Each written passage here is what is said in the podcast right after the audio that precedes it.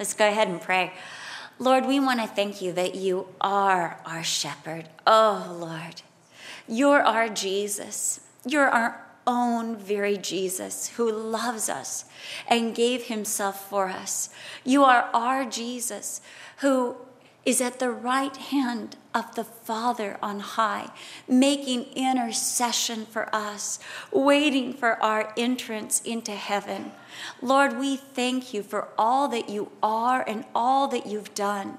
Lord, we pray this morning for all of us, Lord, that you would give us open ears to hear all that your Spirit is saying to us, open eyes to see all that you are doing in our lives, and open hearts to receive all that you want to place in our hearts by your Spirit.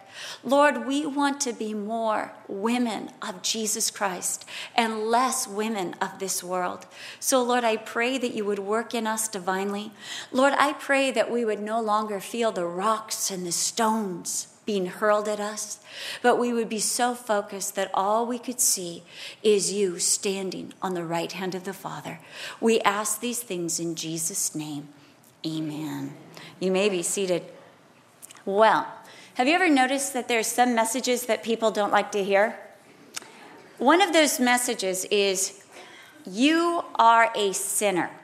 I don't know why that doesn't go over well but it doesn't. I remember sharing the Lord with a woman in England one time, and it was a great conversation.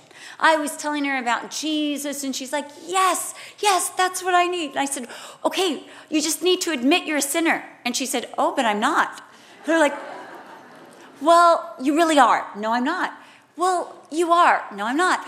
And I, you know, I had to go to great lengths to explain to her. You know, it's a little embarrassing. Like, you really are a sinner, okay? You've really done bad things. And I had to go to great lengths to show her that she was a sinner. Another message that people don't like to hear is that there is nothing you have done or that you can do that qualifies you for eternal life. If you remember in Mark chapter 10, this rich young ruler, now, if anybody had everything going for him, it was this young man. He's rich, he's young, he's a ruler. And he comes to Jesus and he says, Good master, what good thing can I do to inherit eternal life? And, and, Jesus says to him, Why do you call me good? There's none good but God. Obviously, young man, you are realizing there is a quality in me that's of God that you don't have. And Jesus points to the law, and the young man says, I've done all these since my youth, but what do I still lack. And when Jesus tells him what he lacks, we're told that the young man went away sorrowful because he had many possessions. People don't like to think that all of their good works actually mean nothing. People also don't like to be told that their monuments, the things that they put their confidence in, are temporal and will not not qualify them for heaven. People like to put their faith in institutions. They like to tell you where they graduated from or where, what company they work for or what they live nearby. Whenever we're in Europe or in another area of the United States and people say, Where do you live? I always say, Down the street from Disneyland. of course, it's, you know, 15 miles down the street, but I live off of Harbor Boulevard. But you know, people always want to relate to tabernacles and temples. People don't like to be told that their heritage, their bloodline, their connections to well known people do not avail. You know, I don't know, you meet people and they'll say, Well, I'm German, I'm English, I'm French. Yes, but that doesn't avail. It, it doesn't do us any good the heritage. The Jews wanted to take great stock in their heritage. And the John the Baptist said, Don't say you have Abraham for your father. That's not going to cut it. Because God is able to raise up from these very stones children to Abraham. But we always want to think that maybe our ancestry, you know, we go to ancestry.com. Am I related to anybody famous? And you know what I found? I have more people told, tell me that they have gotten their ancestry done and they're related to Jesse James. All I want to say is he must have been a prolific Irish young lad.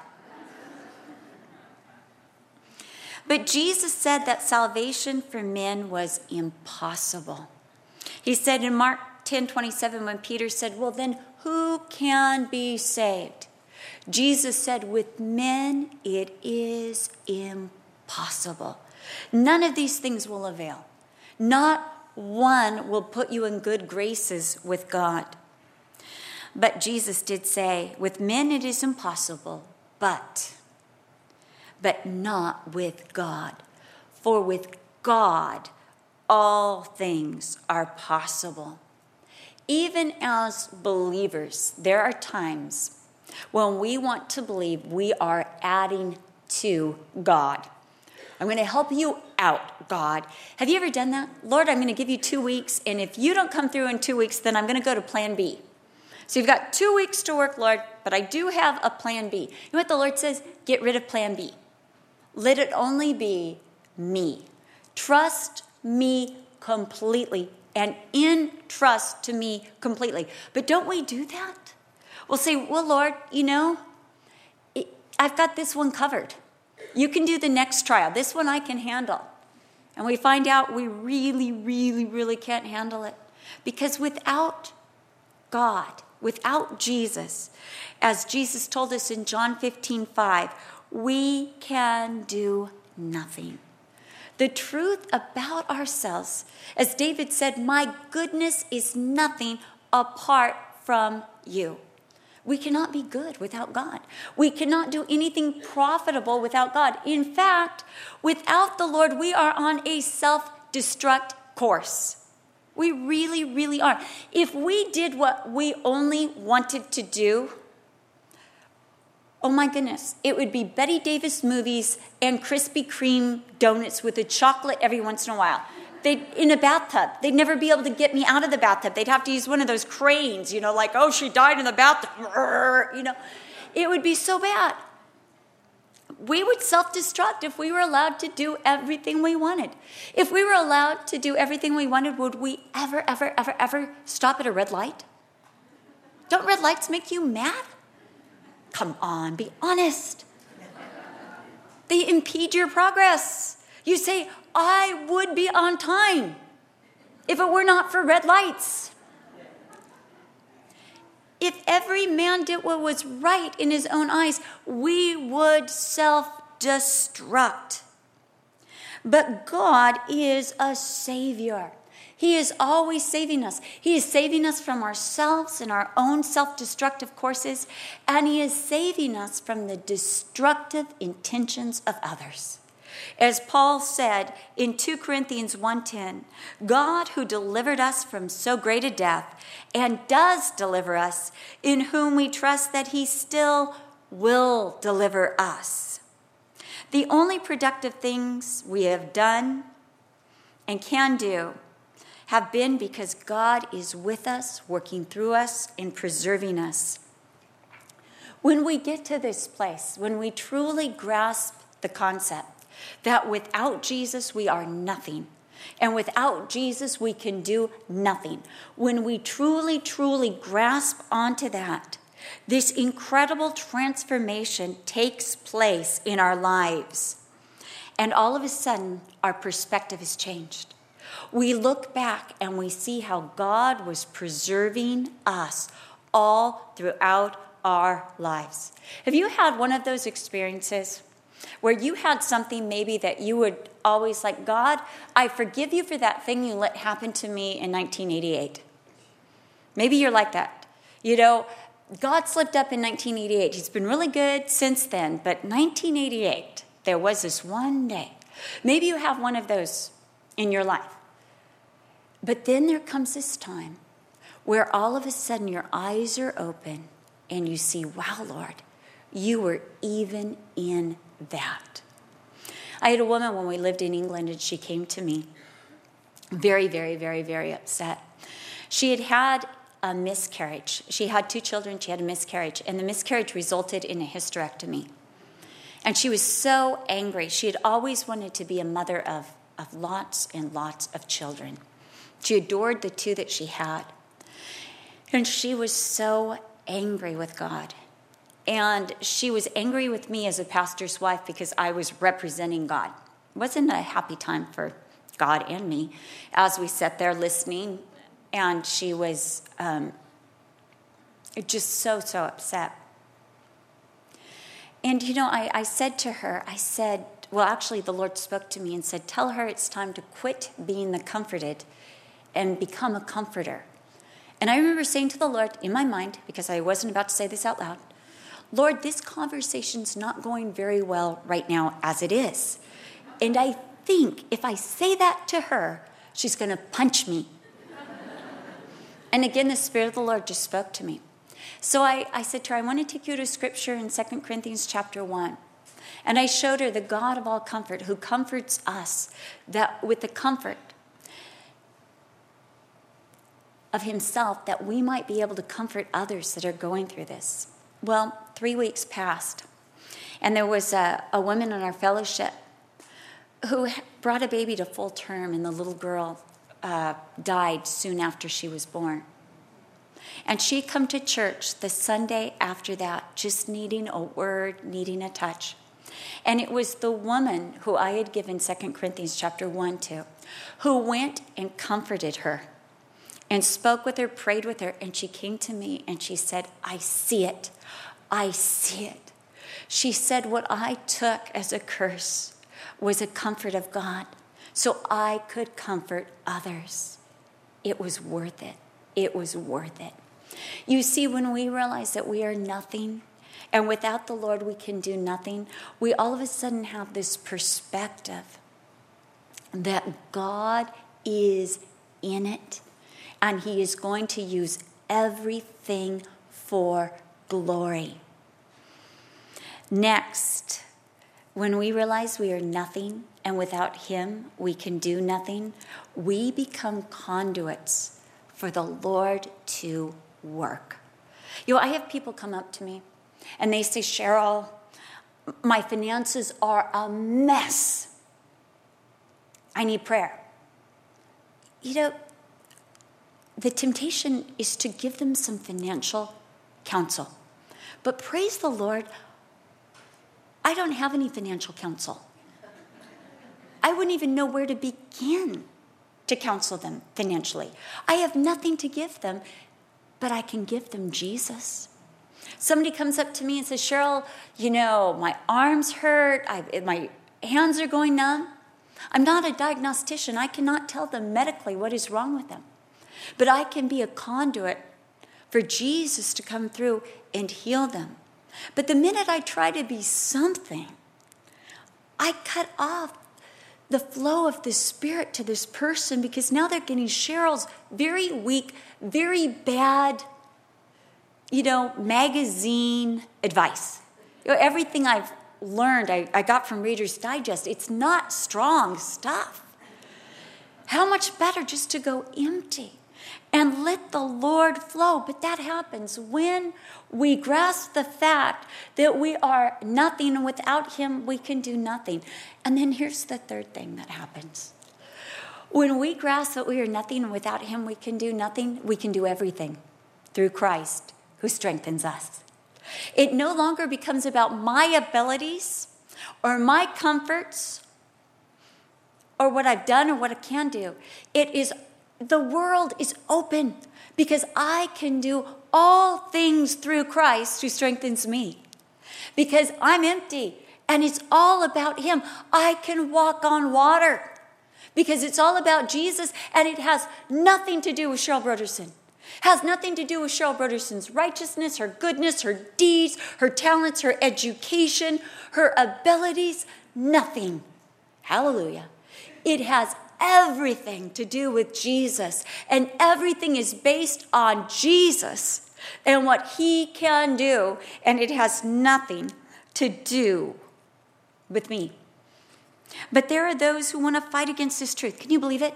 There are still even believers who want to find some bit of goodness or something. Don't tell me I'm nothing. I got to be something. There's got to be something. Fine, go ahead, be something. But you won't be able to do everything. like those who are nothing can.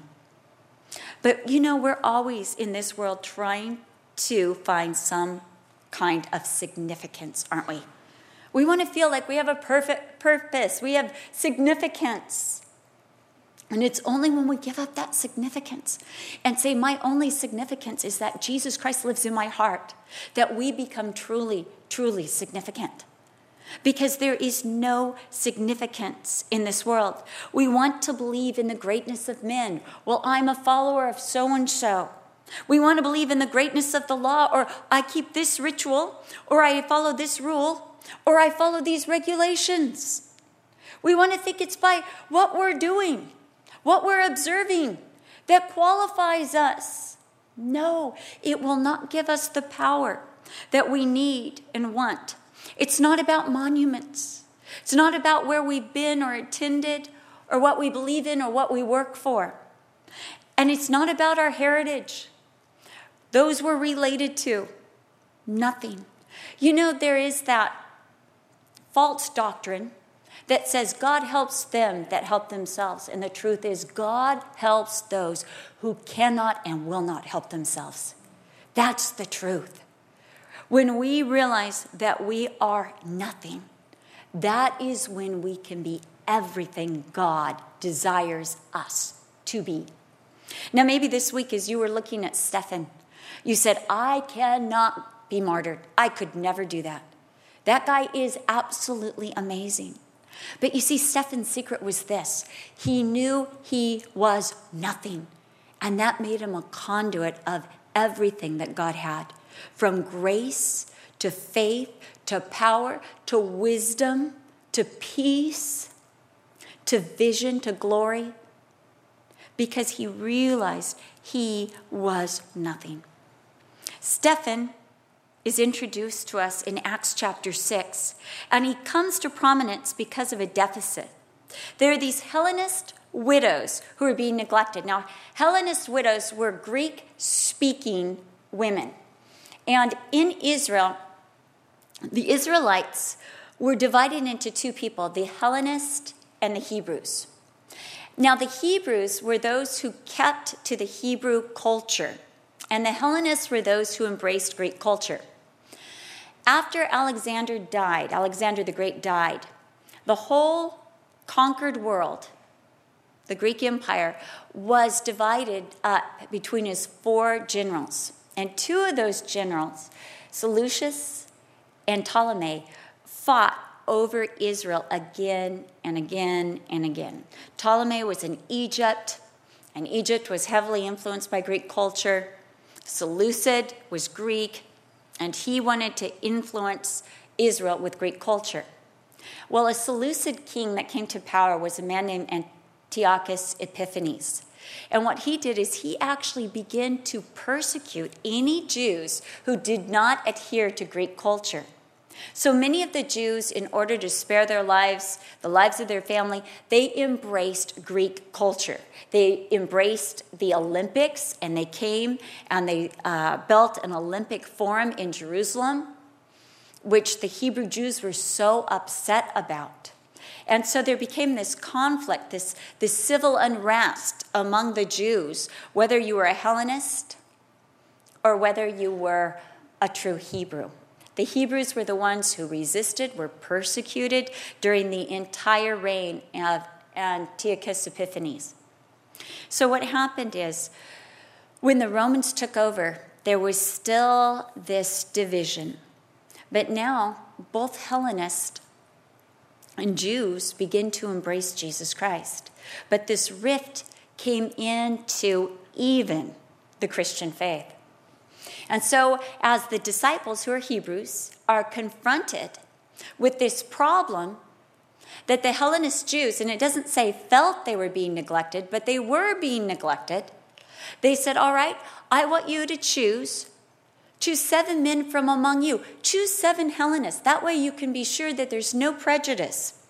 And that way, as we're embracing these Hellenist believers, you will see that there's no prejudice. We're willing to take them in, we're willing to accept them. So, of these seven men, that were chosen, Stephen was one of those. Now, also, the apostles realized that they couldn't do um, all of the ministry, that there was a special call on their life. And the call on their life was to teach and to study the Word of God and to pray. They realized that they needed to give themselves completely over this, and yet there was a need for administration, this other call, this other gifting. And so they found these seven men Stephen, Philip, Prochorus, Nicanor, Timon, Parmenas, Nicholas, and they prayed over these men and they laid their hands on them. They actually gave them apostolic authority. Now, it's interesting to note that the qualifications for these men, even though they were going to be administrators or servants or deacons, was they needed a good reputation, they needed to be full of the Holy Spirit, and they needed to exercise wisdom. No matter what the call, they needed to have wisdom, good reputation, and be full of the Holy Spirit. Didn't matter what the call was. If the call is giving yourself to the Word of God and prayer, you need to be full of the Holy Spirit. If the call is serving others, you need to be full of the Holy Spirit, of good reputation and wisdom. In other words, what is it saying? It's saying that we all need to be full of the Holy Spirit, good reputation, and wisdom, no matter what the call is in our life. If you're called to be a mother, guess what? You need to have a good reputation, be full of the Holy Spirit, and you need a lot of wisdom because you need to know who really did it.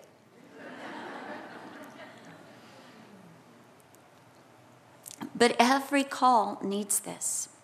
So they prayed again over these seven men, laid their hands on them, this transfer of authority. And it was a great solution. And it was a blessed solution because we find that the word of God spread, the disciples multiplied greatly in Jerusalem, and a great many of the priests came to faith. But Stephen distinguished himself even among these seven because the Spirit was on him, and we're told that he's full of faith. What does that mean to be full of faith? It means that Stephen knew he was nothing and Jesus was everything. That's really what it is to be full of faith. It means Stephen was not dependent on himself, dependent on others, dependent on monuments. He was dependent on God alone. You see, we really get more faith when three things happen. And here's the first when we lose faith in others, when we realize that people are always going to disappoint us and we stop trusting people. Secondly, we get greater faith when we realize that circumstances are always going to let us down, that they're always going to fail us.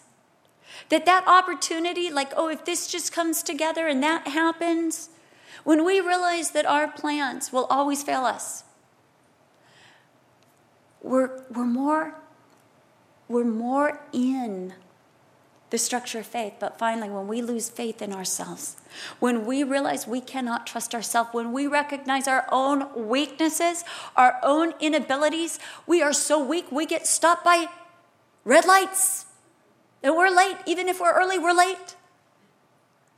When we realize the weaknesses of our humanity, we then turn and we have the potential to become full of faith. When our reliance and our hope is on Jesus alone. I was thinking about this, and it's a really bad illustration, but it's a really good illustration. But it's really bad because it's a gambling illustration. Because the idea is when you put all your chips on Jesus and you let the wheel spin, when you say, you know what? I'm putting everything, my whole investment of my life and everything I am and have, I'm putting it on Jesus. That's when we're full of faith. And that's when we become conduits. That's when we get the right perspective. That's when we can do anything and everything that God calls us to do. We're also told that Stephen was full of power, but I want you to know that the full of power is the result of being full of faith. We're told he did great wonders and signs among the people. I want you to know that's because he was full of faith, that he realized it's all about God. We're told that he had irresistible wisdom. They could not resist the wisdom with which he spoke because he realized it was not about Stephen or Stephen's eloquence, but it was all about God. And we're told he was filled with the Spirit. Because when we realize it's all about Jesus and not about us, what do you crave? More of Jesus, more of Jesus, less of me.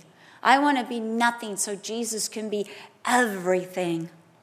And he was filled with the Spirit, and he was a true conduit for Jesus to work through. Now we're told that these men from the synagogue of freedmen got in a dispute with Stephen. In fact, the truth is, they didn't like what he was telling them. Because you know what he was telling them? He was telling them, You're sinners. You need Jesus. He was telling them that the law could not put them in good grace with God.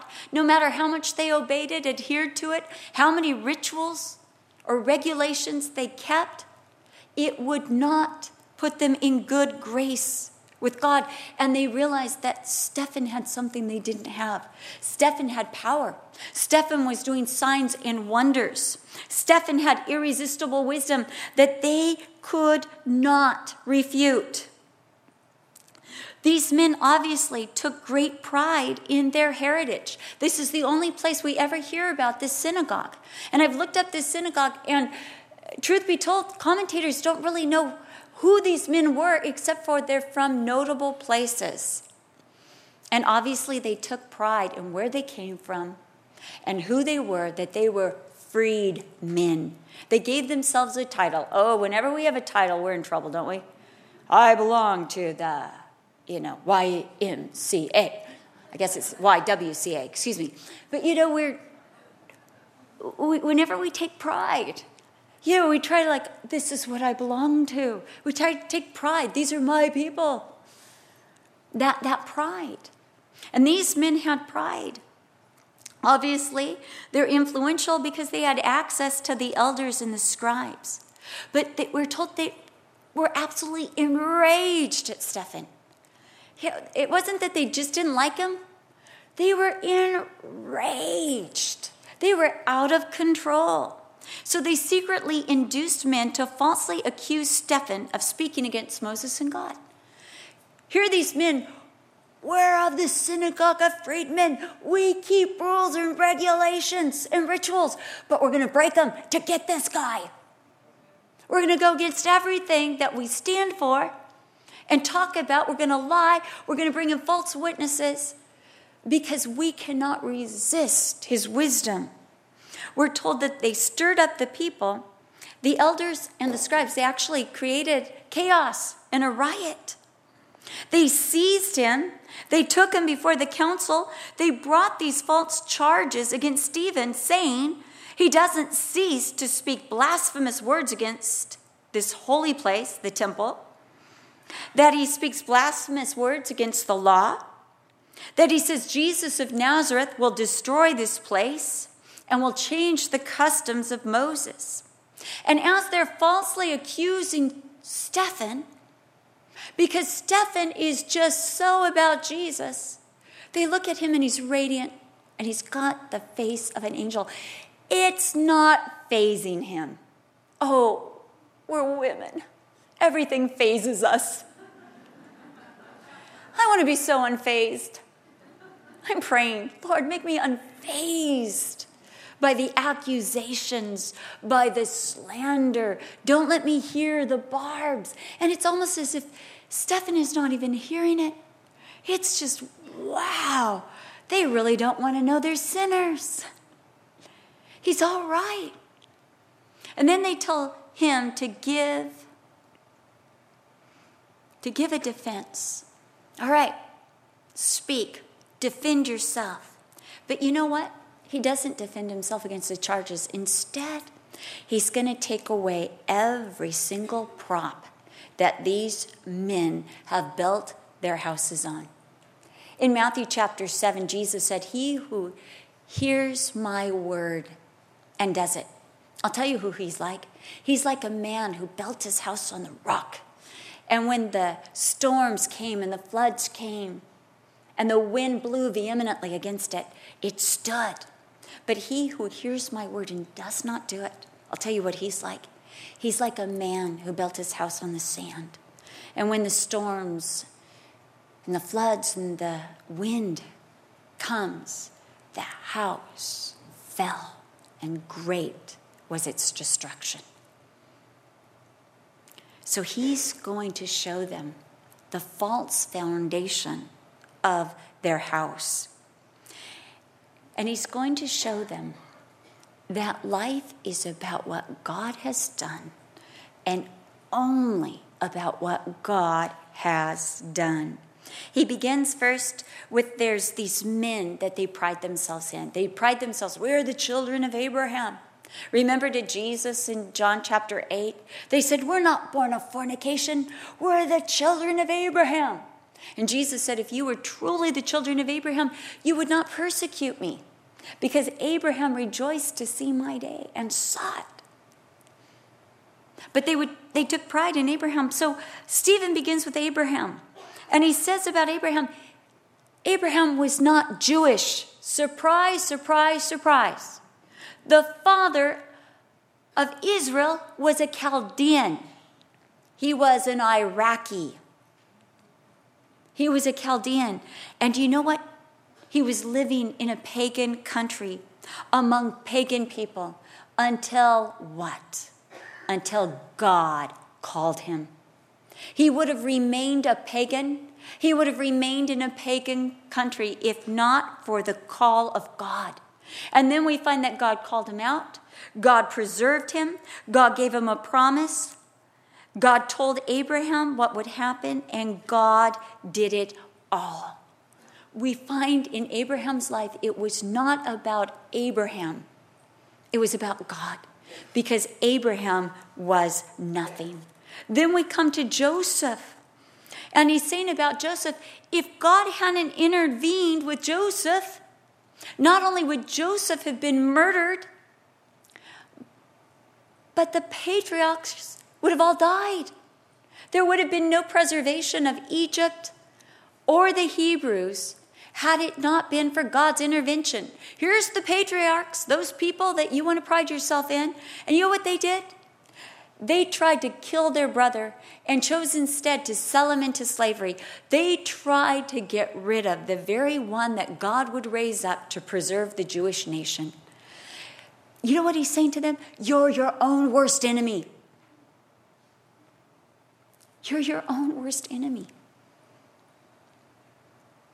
And then he said, And this Joseph that you pride yourself in, he was forgotten. He was temporary. The Egyptians forgot about him. It didn't bring any lasting respect from those outside of Israel. And then he goes to Moses and he says, Moses would have died by the hand of Pharaoh if God hadn't preserved him. And then we see that Moses was actually rejected by the very people that he was to deliver.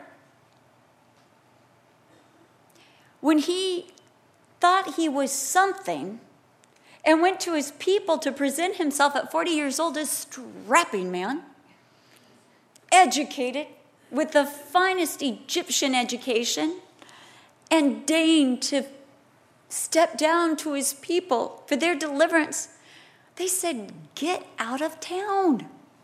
We don't want you. When Moses tried to do it in his own strength, he ended up being a murderer. He ended up disqualifying himself from the job. And the Hebrews said to him, Are you going to kill us like you killed the Egyptian? And Moses had to flee to the wilderness. You see, God has to show those that he's going to use that they're nothing. He has to break them and make them nothing before he can make them something. And that's what we see in the life of Abraham and Joseph and Moses. They all had to be broken before they could be used by God. And Moses, when he came back at 80, broken, working for his father in law as a shepherd, which was an abomination to the Egyptians. And he comes back to Egypt to deliver the people of God. God uses him, but he speaks to these people and he said, There's going to be a greater prophet than me, and him you will hear. So Stephen is saying Moses pointed to something superior, he pointed to God. Then Stephen talked to them about the law. Again, they prided themselves. We keep rules and rituals and regulations. And he tells them first that the law, in verses 38 through 39, the law was not given by Moses. The law came by angels. It was given by God on Mount Sinai. It is higher than Moses. Moses broke the law. He tells them that their forefathers, when they heard the law, they didn't like it. They rejected it. They refused to obey it. Because you see, these people thought possession of the law was enough. We were given the law. You see, even, even in Moses' time, well, we've got the law. It doesn't matter if we keep it, we've got it written on stones and it's ours, so we're superior. And he said, No, not only does that law not come by your man Moses, it's God's law. None of you ever kept it. And being in possession of the law only makes you greater debtors to the law because you know what you should do and you can't do it and you don't do it. So the law, he takes away the prop of their patriarchs that they're trusting in. He takes away the prop of trusting in regulations and rules and rituals. Like, well, I'm better than everybody else because I do this. I butter my bread on both sides. No, there's no ritual. It's not how you pray. You know, let, us just take it to our, our level. I know people that pride themselves in the way they prayed. I know a woman that prided herself that she used Hebrew words in her prayer, so she thought her prayers were better than everybody else's. I use English.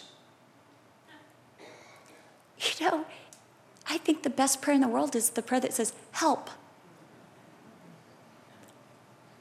You know, remember the two men the Pharisee and he says, Lord, I thank you that I'm not like everybody else. I'm not an extortionist. I'm not a, you know, I keep the law. And Jesus told us that man was not justified. That man was not heard. But the man who smote his chest, the tax collector, and said, Oh God, forgive me. I don't deserve any of your grace, any of your goodness. Jesus said, God heard that prayer. But even as Christians, sometimes we pride ourselves in the methodology of prayer we use. I was talking to one man and he says, Do you pray through the temple? No. I run straight into the throne room, throw myself down before the throne of grace, and say, Help! That's how most of my prayers go. It's not pretty. I'm a desperate woman. I know I need Jesus, and I know nothing else will avail. Remember Elijah, Elisha? Remember the woman who was um, she built a house for Elisha. And so he told her that the Lord was going to give her a son, and he prayed for her, and she had a son. And then the son was out in the field working with his father, and the son had a headache, and he suddenly died. And the woman put the son up on Elisha's bed, and then she went, she saddled a donkey, and she was headed towards Elisha. And the servant said, What are you doing? And she said, out of my way, nothing's wrong. Her husband said, What's wrong? She said, Nothing, out of my way. She gets to the servant, uh, the servant of Elisha, and he says, What's wrong, Gehazi? And she says, Nothing, get out of my way. And she has to get straight to Elisha. And when she finds Elisha, she falls on her face and she said, Why did you give me a son? I love that. She doesn't go, Excuse me, I've got a problem. She's like, ah! That's some of the best prayers. You just go straight with boldness because of Jesus into the throne room and just go, ah! Years ago, my, um, my son, um, Char, we were at um, an Indian reservation at the water slides, and he had a sody pop, as he called it. And he took a sip of his sody pop, not knowing that there were five bees in it. Yeah. And the five bees stung his tongue. He's sticking out his tongue, and I see the bees just attached, going, and he's going, ah! and so um, the lifeguard, the paramedic was there, and you know they've got life flight just in case he's got an allergic reaction to bee stings because it's his tongue. And so he's pulling out these barbs on my son's tongue, and he's asking my son, you know, what happened? And he said, I took a sip of my thody pop, and a bee, it stung me. Ah! You know, and he just, every other sentence was just, ah! you know, as he thought about it. And I really feel like sometimes I run into the throne room and I'm just like, ah! there were these bees in my thody pop, ah! and they stung me, ah! And then they were pulled out, ah! you know, and that's how I'm communicating. And you know what? I'm heard. Because it's not about the rules and the regulations and the rituals. It's I got Jesus. And that gets me a free pass to the throne room. And I'm there. And I'm getting everything I need because I'm nothing and He's everything. And it's not because of what I have done or my righteousness, but because I got the pass of Jesus. And I know that I need Him. And I know that He gets me right into that throne room where I can pour out my heart and my problems. And I am heard. It's not about the methodology, it's not about how many chapters of the Bible we read. It's not about how we read the Bible. It is simply about believing the Word of God because it's true and we can trust it, but we can't trust ourselves. Going on, because I could go on all day, but I got to retreat. I got to retreat from all of you, and I got to retreat to the retreat. that the temple is not to be trusted in. Now he's going to talk about their institution, this thing that they believe in. I was just reading this morning in uh, Mark chapter 13 where the disciples are saying to Jesus, Look at those huge stones. Now, in Jesus' time, if anything seemed permanent, then certainly the temple seemed permanent. These massive stones that were so perfectly fitted together it was one of the wonders of the world, this temple.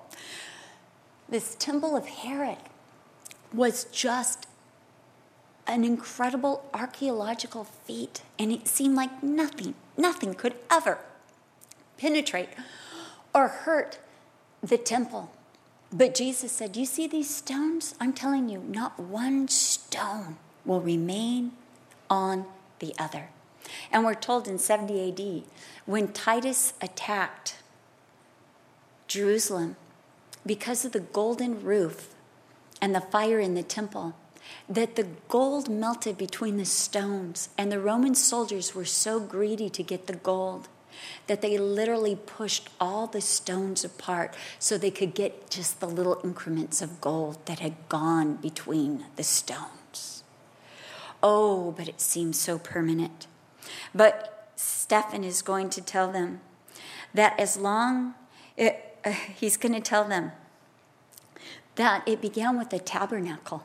This temple began with a tabernacle, and a tabernacle was a tent. And God said, Make this after the pattern. In other words, the tabernacle was not the real thing, it was not the substantial thing, it was a pattern, it was a look-alike, it was a foreshadowing of something that was to come. And then he said it, it became a temple. But God said of this temple in Isaiah 66, 1 through 2 Heaven is my throne, earth is my footstool. What house will you build for me, says the Lord? Or what is the place of my rest? Has my hand not made all these things? He's saying it's about God, it's not about a building. God is bigger than the building. Jesus said to his followers, He said, You know, you guys say if you swear by the temple, it's nothing. But if you swear by the gift that's on the altar, well, then that, that's, that counts. He said, You fools, what is greater? The gift on the altar or the temple that sanctifies the gift on the altar. You see, there was this such a materialistic mindset. We've got our monument. I belong to this corporation. Or I belong to this association, or I'm a member of this or that, and that, that does not avail you. That will not work. That doesn't make you something. And that will not bring the power of God into your life, or the wisdom of God, or the fullness of the Spirit. Then he goes to not putting their trust in their forefathers or their heritage. And he reminds them that their forefathers rejected both Joseph and Moses.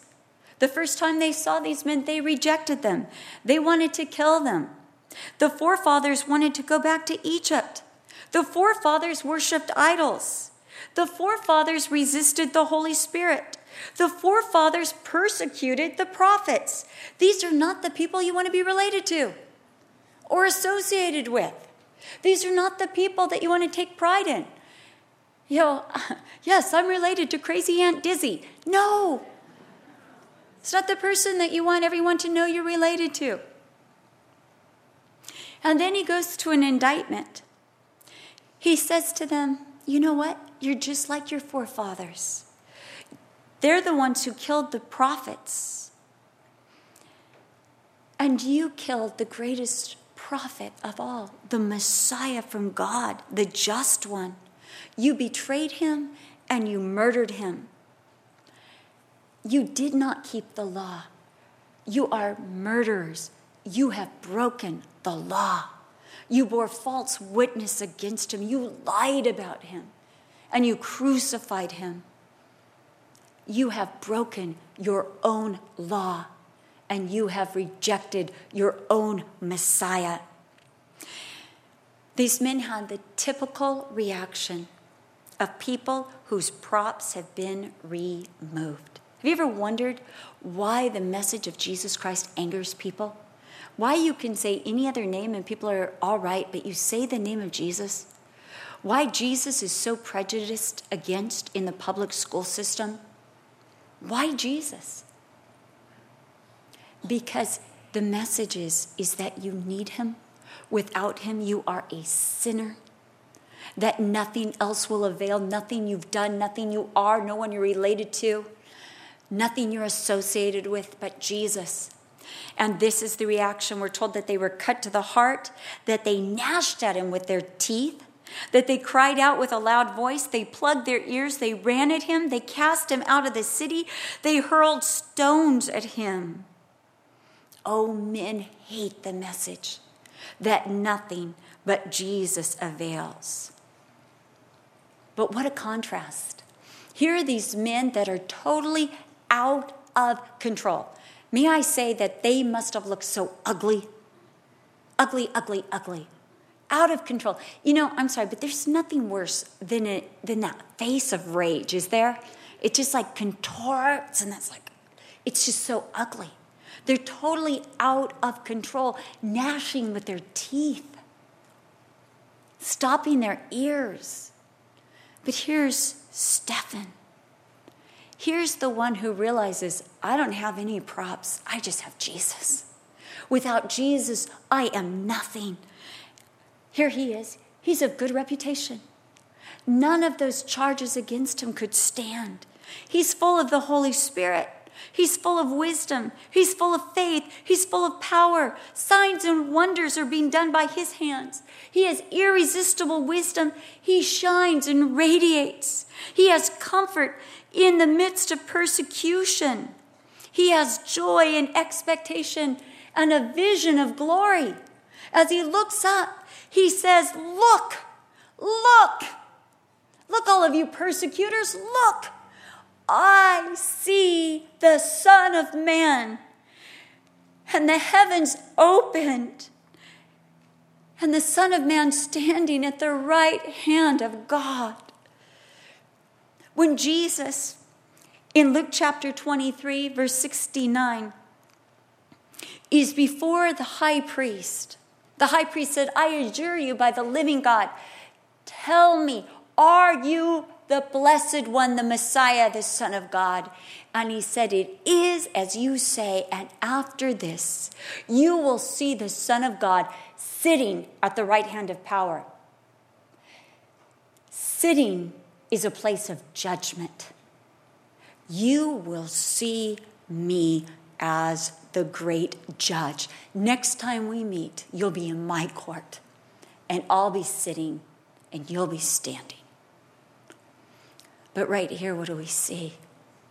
We see the great judge, our Jesus Christ, standing. What is he doing? He is honoring, he is welcoming Stephen. Jesus is standing up to honor Stephen.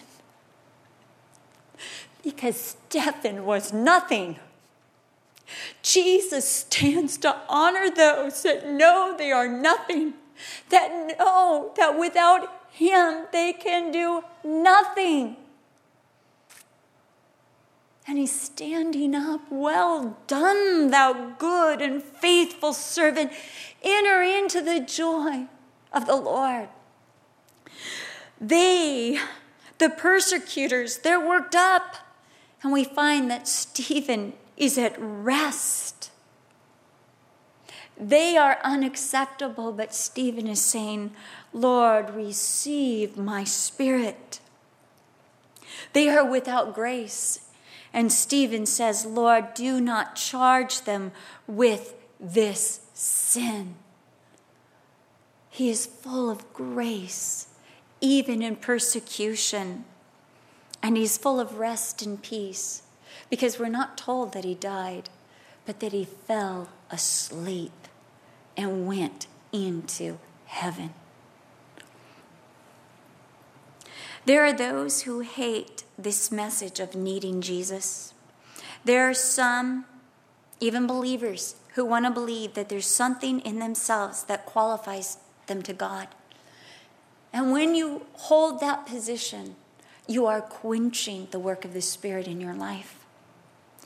When you want to stand in your own righteousness, or you want to stand in your own rituals or monuments or heritage, there's a quenching of the spirit. God can't do everything He wants to do with you and in you and through you. And you know what I find? That when we're trusting in ourselves, there's a greater sensitivity to the stones that are thrown at us. Like, why would you throw stones at me? That hurt Cheryl. Ow, ow, ow, ow. There's a greater sensitivity to the stones but when our eyes are riveted on Jesus and we know that without him we are nothing and we can do nothing, the stones don't seem to affect us. The arrows don't seem to hit their mark because we're holding up the shield of faith. What is it? It's not about me, it's about Jesus. And we're quenching 100% of the fiery darts. We've got the righteousness of Jesus Christ on as our breastplate because we're not standing in our own righteousness. We're standing in the righteousness of Jesus Christ. Our feet are shod in the preparation of the gospel of peace. We're going forward in the power of the Lord. We've got the belt of truth on, the helmet of salvation. We're not feeling the rocks and the stones because we're nothing. They're going right through us because we're nothing.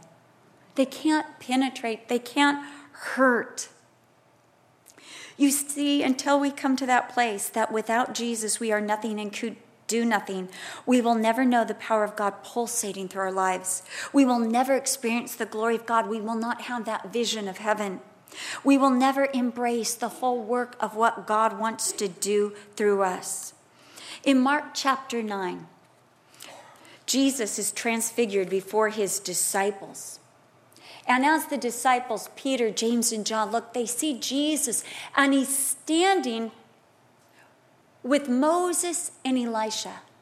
And we're told that his countenance and his radiance is so bright as no fuller could whiten them. I love that term, you know. Use all the bleach you want, you'll never get this white.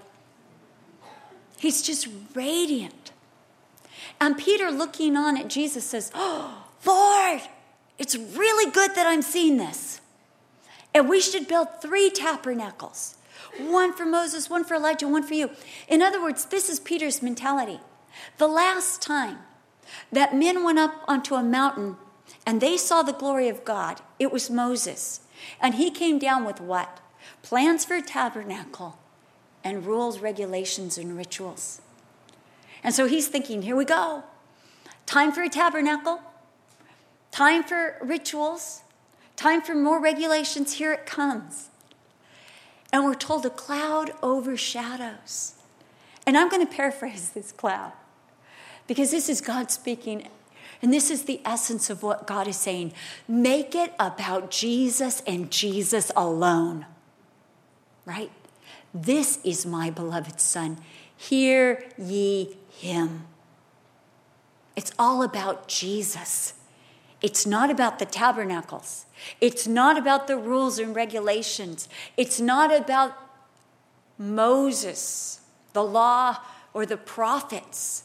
It's all about Jesus. And we're told, and I love the way the New Living Translation puts this suddenly, when they looked around, Moses and Elijah were gone, and they saw only Jesus with them. That's what we need to do. We need to get rid of all the props in our life and see only Jesus. We need to realize that without Him, I don't know about you. For some people, this message about being nothing without Jesus does not settle well. And for all for some of us, it's like, hallelujah, I don't have to be anything. Because I was really having a hard time being something. For me, this is like full relief, full release, like hallelujah. It's all about Jesus. I just get to go empty. And that's when I can expect and have the expectation of God being everything. Everything else is temporal and will disappear, but Jesus is forever. Jesus said, Heaven and earth will pass away, but my words will never pass away. Are you willing to say today, truly from your heart, without him, I am nothing? Without him, I can do nothing. If you do, and if you say this and mean it from your heart, you will look back on your own history and you will see that Jesus has been preserving you, helping you, and bringing you through to this place, and it's never been about you, and it's always been about Him. It's all right to lose trust in people. It's all right to lose trust in circumstances and opportunities and have doors close in your face. It's all right to lose trust in yourself, in your means, your talents, your strengths, your intelligence, especially if you're my age. Because when you truly realize that He is everything and without Him you can do nothing, you are ready for anything and everything. And only till you realize you are nothing without Him, only then are you qualified for anything and everything. Let's pray. Lord, I want to thank you that you are everything. You are everything we need. You are Alpha and Omega and everything in between. Lord, we want to recognize right now, and if you are with me, let's say it together. Without you, we can do nothing. Let's say it together. Without you, we can do nothing. And Jesus, without you, we are nothing. Jesus, without you, we are nothing. Oh, Jesus, we need you. We need you. Oh, Lord, don't let us try to find some significance in ourselves. Stop us at every crossroad. Continually let us know that you are our everything and we don't have to be anything but yours. Thank you, Jesus, that in you we have everything we need. Everything. Lord, I pray that we would be emptied of ourselves, that we might be filled with you, filled with Jesus to the uttermost, filled with faith, filled with the Holy Spirit, filled with wisdom, filled with power. Lord, that we might have a vision, that heaven might open to us and we might see you in all your glory and all your authority. Lord, I pray that we will get to this place that we no longer feel rocks and stones being hurled on us because you are everything. We ask this in Jesus' name. Amen.